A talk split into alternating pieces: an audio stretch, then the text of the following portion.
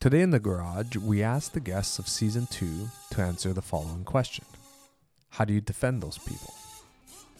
Whether you're driving your Mercedes Benz AMG, riffing on your Gibson, or drafting a charter motion, step into the garage, listen to the experts, and get a tune up.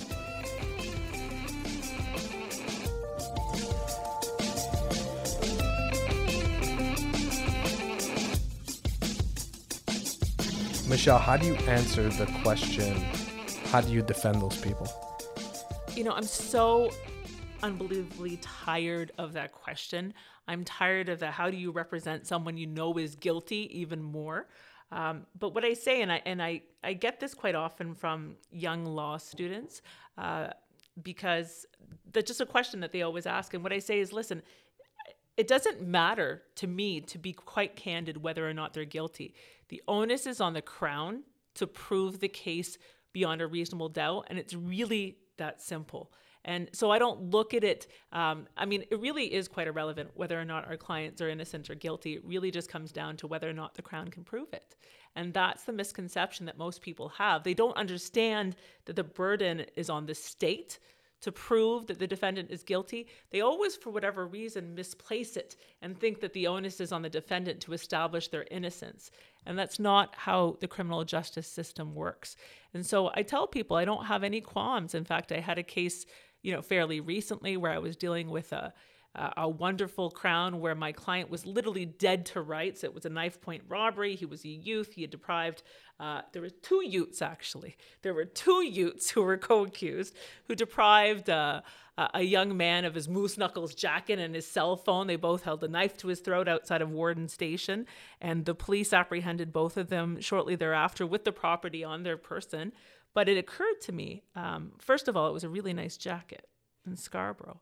Then it occurred to me the police had seized. Uh, oh, sorry. The the allegation was that my clients had deprived this student of their passport, and I noticed it was a passport from Saudi Arabia. So it occurred to me, we're in the middle of a pandemic. What are the chances that this poor student stayed in the country?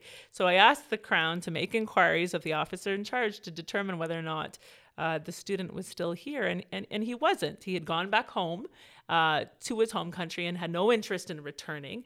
And ultimately, the Crown withdrew the charge for no reasonable prospect of conviction. And my client did something like informally JS, if you will.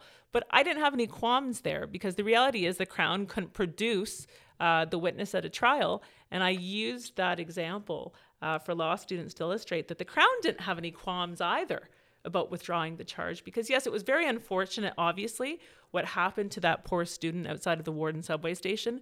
We all know that and certainly none of us would want to find ourselves in that position. And i can tell you if that were my son i would be incensed. But that's not how i look at it right? That's not my job. That's not my role. That's not my function. I'm not an advocate for that poor student. I'm an advocate for my client who is a young person who for whatever reason felt compelled that particular day to commit that crime. But could the Crown prove it? The Crown couldn't. That, that's our job. That's a, a good spin on it because you also uh, share with people that the Crown did not have any issue with the result either. Um, also because of the crown. The crown was Brock Jones, right? So, I mean, he recognized that, uh, you know, this, this kid wasn't going to come back from Saudi to testify about what had happened to him. And, and, and and he took that into consider- consideration when he was evaluating the public interest and whether or not it was in the public interest to proceed.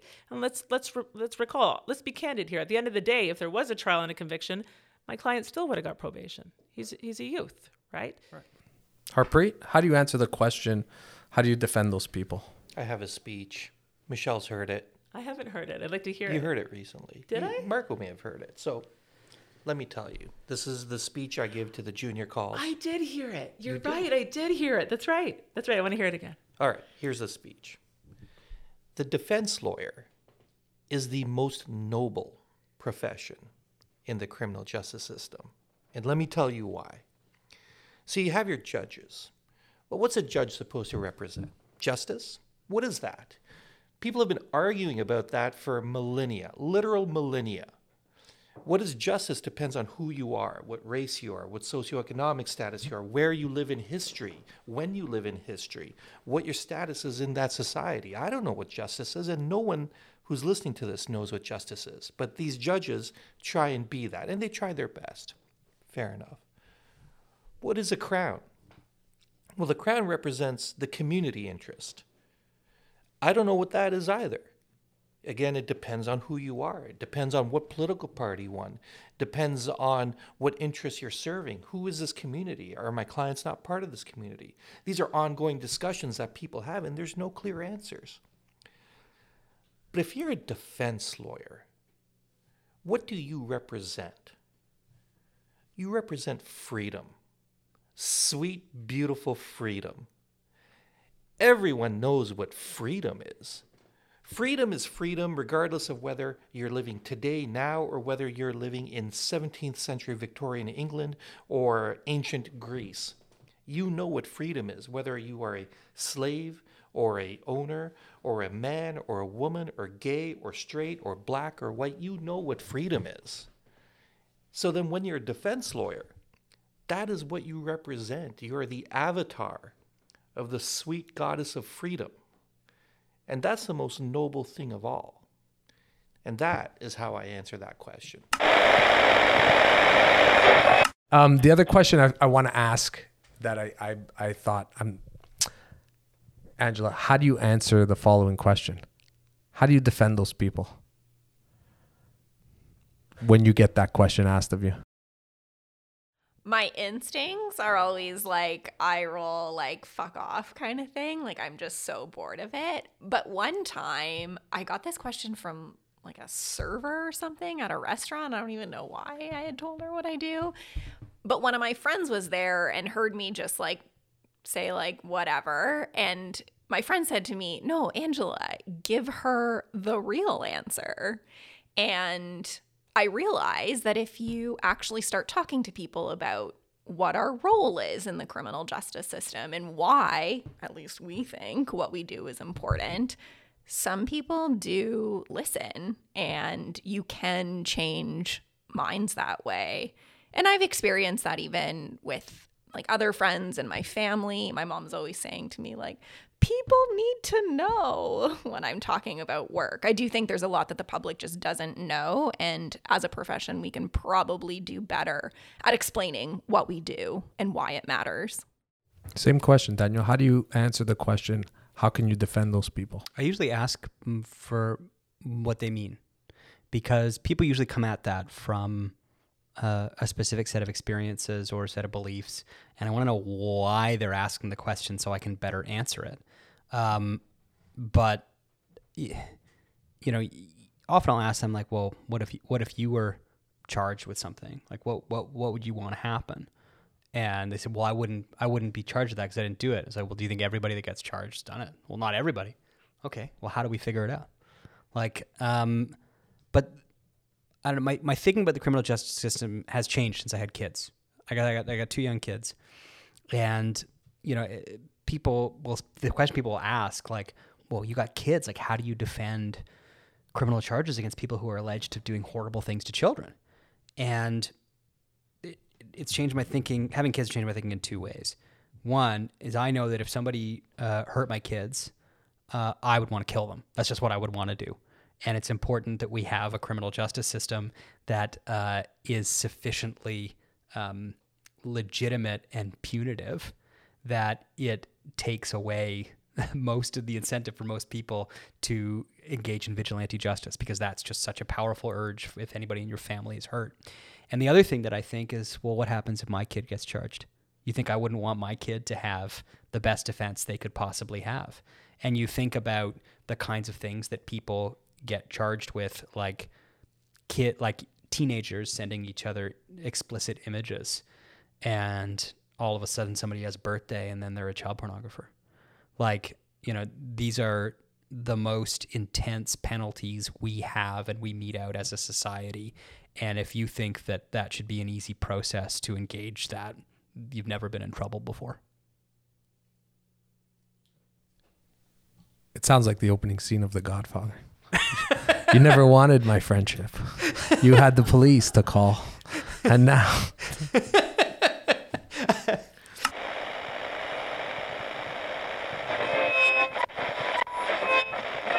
Let me follow up on that.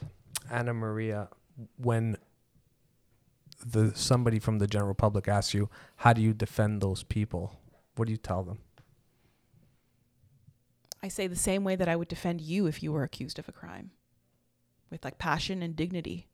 Everybody has the right to be defended. I often think about the quote from one of my idols, um, Bryan Stevenson, who is an incredible lawyer in the United States. Um, and I just don't know how he does what he does because he defends, he does almost exclusively, I think, death row appeals and, um, and is, practiced in the deep south where at a time where the racial disparity um, was so acute, and it, it, still is, but at that time it wasn't even sort of recognized broadly. And he was a black man who graduated from Harvard Law and went down to the South and decided that he was going to do death row appeals for inmates. And the status of American uh, law in in um, in the states in the South, and you know Mississippi and Georgia and Alabama, it's tragic. And he always says that a, a person is so much more than the worst thing they've ever done.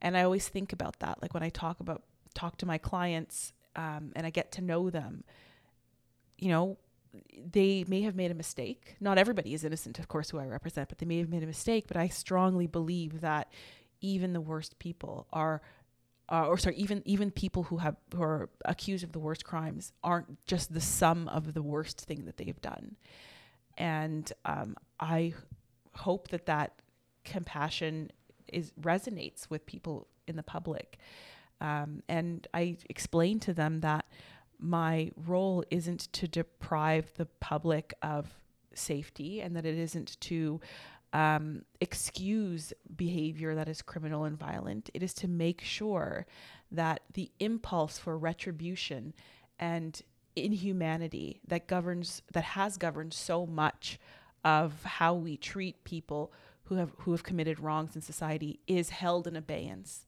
and we really um, treat people based on rules that are acceptable to everybody. Ryan. How do you answer that question? How do you defend these people? I, I find this question interesting in a number of ways. Uh, if I could just change the subject a little bit, nobody ever turns this question around on the crown. No crowns who I know are ever asked, How did you feel about prosecuting that bullshit sex assault where there were text messages after the fact saying, I had a great time, let's do it again soon? it's never turned around uh, and it's never asked of anyone. I mean i could turn this around on any lawyer. How do you you know how are you a tax lawyer and you um, find ways to shelter money that's earned by rich people uh, you know, and you find legal ways, obviously, to shelter it. I mean, you, could. It's it's it's interesting to me that it's it's only asked of the defense lawyer, and and of course, I agree with everything Anna Maria said. Um, but what I find, uh, so I, I, I could give the stock answer that that everybody, you know, everybody has the right to a defense, and and that that impulse that hang on, um, unless you can prove that this person did it, like it's an impulse that to me goes back to time immemorial. Um, you know, I I think um, it definitely goes back to the Magna Carta. Uh, but it goes back even further. There's there's a dialogue um, in the Bible when um, when God is going to destroy Sodom and Gomorrah. There's like a dialogue. Um, I can't remember. I think it's Abraham, but I can't remember who it's with. And uh, he says, "What if I can find 50 people who are innocent?" And God says, "If I can find 50 people, I'll spare the city." What about 40? If I can find 40, I'll spare the city. What about 30? What about 20? It goes down to 10. And then it never asks the question you want answered, which is what if I find one? Right? And I always thought that was interesting in terms of proof beyond a reasonable doubt because it's not absolute certainty that they're proving it to. There's still, you know, it's proof beyond a reasonable doubt. And I think back to that dialogue in the Bible. There's something deeply um, ingrained within all human beings that understands the the horror of punishing the innocent. So so that's the role of the defense lawyer. We all have our our role, um, and it's actually very much the other way. It's when I haven't done my job, when I've made a mistake, that's when I, when I can't sleep well at night. Not when I defended my client well and he, he got acquitted or even he was found guilty. If I did everything right, um, I sleep very, very well. But what I would say, something more unique to my personality, and, and I don't think um, I don't think the stock answer quite does it for me, which is it is the only thing I could do. I couldn't do anything. I couldn't be a crown. I tried working on Bay Street. I failed miserably. I, I couldn't do it. I can't talk to this guy in a boardroom about like his bank documents. Like I just I can't do it. So I and you know for defense lawyers who become crowns, God bless them. I think that you know a crown is a is a great profession and and a lot of you know friends and relationships with crown attorneys. Many of them I I respect, and sometimes you feel like you're working with them. But I couldn't be a crown. This role in society of being a defense lawyer, I feel like, is the only thing I could do. And if they didn't have this role, I don't know what I would do, and I don't know where I would be. So if anybody ever asked me that question, the real answer the truth is that it's the only thing I could ever do. Laura Lisho, how do you answer the question? How do you defend those people, or one of those variations? Okay. I- I've thought about this a lot. Okay. This is, I'm going to be really serious about this one. Okay. Perhaps even a little academic or biblical. Biblical in the academic sense. Um, look, one of the oldest stories ever told, the basis for a lot of religions or Christianity, Christianity offshoots, Catholicism, is the story of a trial. It is the most famous trial in the whole entire world, and it's replicated in hundreds of languages. Witnesses swear on the story of the trial while they are in court. Okay? Um, and so, you know, these are things, these are questions that I had as a little precocious four year old Laura. I'm sure it struck me one day like, why didn't Jesus have a defense lawyer? Why is the defense lawyer missing from this story? And, you know, the defense lawyer is markedly one of the important characters missing from that story. And then, you know, little four year old me was like, well, if Jesus had a defense lawyer, then maybe Catholicism or Christianity wouldn't have been invented because then he would have been acquitted because he was innocent. Jesus, so, but Jesus was a defense lawyer. He was defending the downtrodden, the prostitutes, the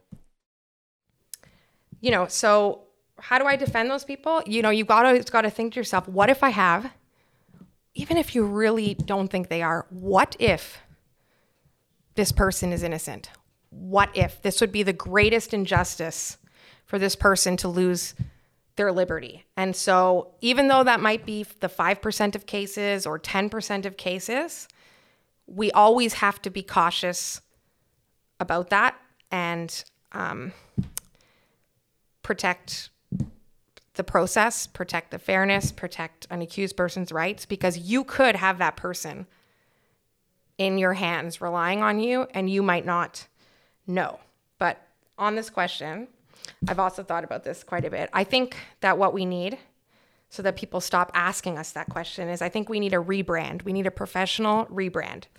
Um, criminal defense lawyer is actually a misnomer. We don't defend crime, we don't defend criminals, we don't defend bad people or immorality. What we do is we defend rights, we defend a fair process.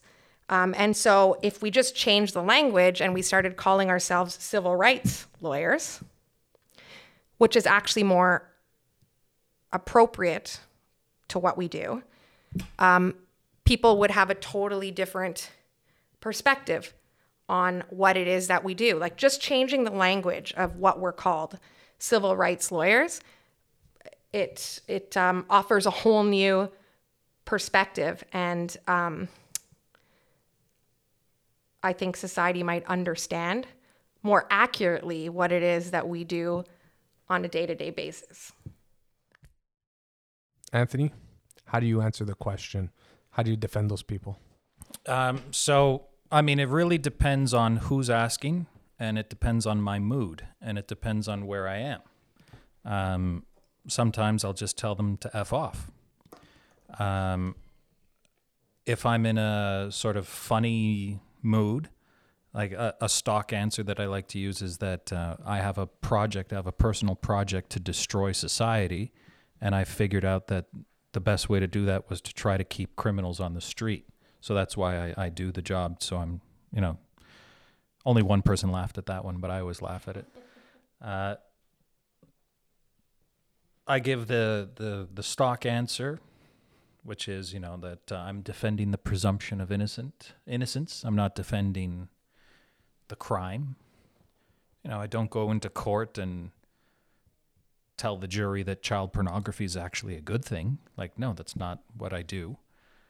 Um, or I, I try to explain to people how their rights are won for them on the backs of people they consider to be bad people. Like, if you are driving down the street and you're pulled over by a cop and your car is searched without any reasonable grounds to do so, and you are a law abiding citizen and you don't have a gun on you, you don't have a, drugs on you, you will never see the inside of a courtroom because they, they found nothing. So the fact that your rights were violated by this police officer will never be adjudicated. You're only going to get in front of a judge and have the limits of your rights adjudicated if you're a criminal, if you're guilty, if they found something. Uh, people don't people don't look at it like that. I try to explain to them that um, the police have their own agenda, that they're not your friends, that they're an institution in society. So, like I said, it depends on my mood because sometimes uh, I'll just say, oh, it's to defend the presumption of innocence. And then other times I'll go into a lot of detail about that. And I'll start talking about how um, the idea is that if the guilty guy can get off because there is insufficient evidence to prove him guilty, then the theory is that when the innocent guy gets charged, not if, innocent people are charged all the time. So when the innocent guy is charged, he also will get off. That's the idea. Yeah, and and um, you know, we go through periods of history where certain things face prohibition and then become legalized. For example, alcohol. Um, cannabis. So imagine all of the people that during the period of cannabis prohibition were unfairly targeted by the police, um, namely and disproportionately Indigenous persons, um, persons of color. And then all of a sudden, this becomes legalized, simple possession, and now they're faced with um, a criminal record for the simple possession of cannabis that continues to haunt them for the rest of their life. how, how many people are still in prison right now for, you know, high level marijuana trafficking in Canada? People that got like 10 years. I don't know. Do you know the number? I don't know. the number. No. But I think we can both say, Anthony Marchetti, that there are a lot of innocent people that do get um, charged. And so defense lawyers play an important and vital role in the system. Well, tell us tell us about What this. what are you, on, hold what are you referring to, Laura? Tell us about this, Laura. Tell us about this cannabis amnesty pardons clinic pro- pilot project. Okay. Um, so Cannabis Amnesty is uh, an organization. Um, uh, you might know some friendly faces on uh, the board Anna Maria Enenajor, Stephanie Di Giuseppe, Both friends of the podcast, both Yes. Law Garage guests. um, as well as many others. You love saying that. Friends of the podcast. You love saying that. Well, they've both been on the podcast. Yes, wonderful, wonderful people. Um, they uh, were fundamental and instrumental in starting Cannabis Amnesty, which is an organization that advocates um, on issues uh, related to um, cannabis, the legalization of marijuana, but more importantly, the fact that prohibition adversely affected, disproportionately impacted, um, and was used as a gateway for police interaction um, with particular groups, racialized groups, indigenous peoples, and per- persons of color. And so they were adversely affected more so than any other group by prohibition, uh, marijuana prohibition. I had a police officer straight up admit that to me once. That he was he was upset, not upset. Upset's not the right word, but he was wondering what the police would do if marijuana was legal. How how they would get grounds to harass people. Well, I remember when I started practice in uh, 2009 when I was called. Uh, there were a lot of cases. I used to call them the magic joint cases. And uh, those cases, in a nutshell, they're cases where the police would say in their notes that they approached my client, who happened to be black, because they were smoking a joint. And then that became the gateway for them to illegally search them. And then maybe they found a knife in their pocket and then arrested them for having a flick knife, failing to comply probation, et cetera, et cetera, et cetera. And so the marijuana joint used to be the gateway to other charges. Um, and I call it the magic joint cases because that was always the premise upon which the police started the interaction. But then when you looked at the evidence, they never seized the joint. The joint always went missing, the magic joint. Um, and so, you know, that's an example of um, prohibition being used in a malicious manner for racial profiling. And so, this clinic, going back to Marco's question, uh, I am working on a I'm the project manager for the Pardon Clinic pilot project that is being run by Cannabis Amnesty. And what we are doing is we are putting together a pardon clinic to assist those with simple cannabis possession records and those with even non simple cannabis records um, to help them apply for their pardons. Bill C 93 came into effect uh, a couple years ago, um, and it allows for a streamlined process for those with a simple marijuana possession record to apply for a record suspension. Um, there are an estimated tens, tens of thousands of people in Canada that would be eligible for um, a pardon under this stream. But as of 2020, I think the statistic is only 458 people had applied, and only something like 279 people, this is as of August 2020, were successful in their application. And I might be off by a couple of numbers there, but I, I think that's the stat. And the reason for this is the process is complicated, it's convoluted. People have to line up in different places, they have to ask for documents that they don't know about. Um, and the parole board requires original documents, not photocopies. And therefore, um, people who might suffer from homelessness or people who move around a lot, they, they might get halfway through the process, they lose their documents, they have to start all over.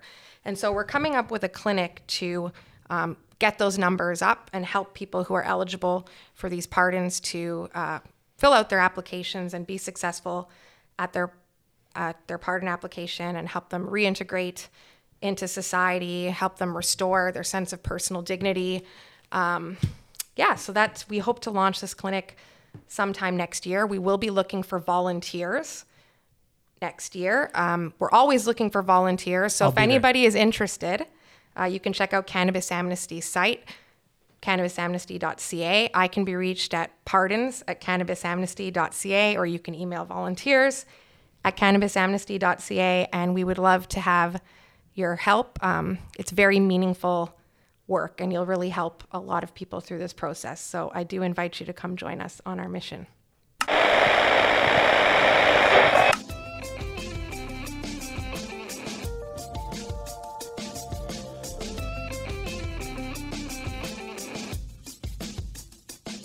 Thank you for listening to the Law Garage podcast. If you're new to the podcast, please check out season one and follow us on Twitter and Instagram at the Law Garage. Our production crew includes executive producer Jason Cooper and associate producers Christina Zdal and Remy Sansenwall. The Law Garage is a J Mike podcast production.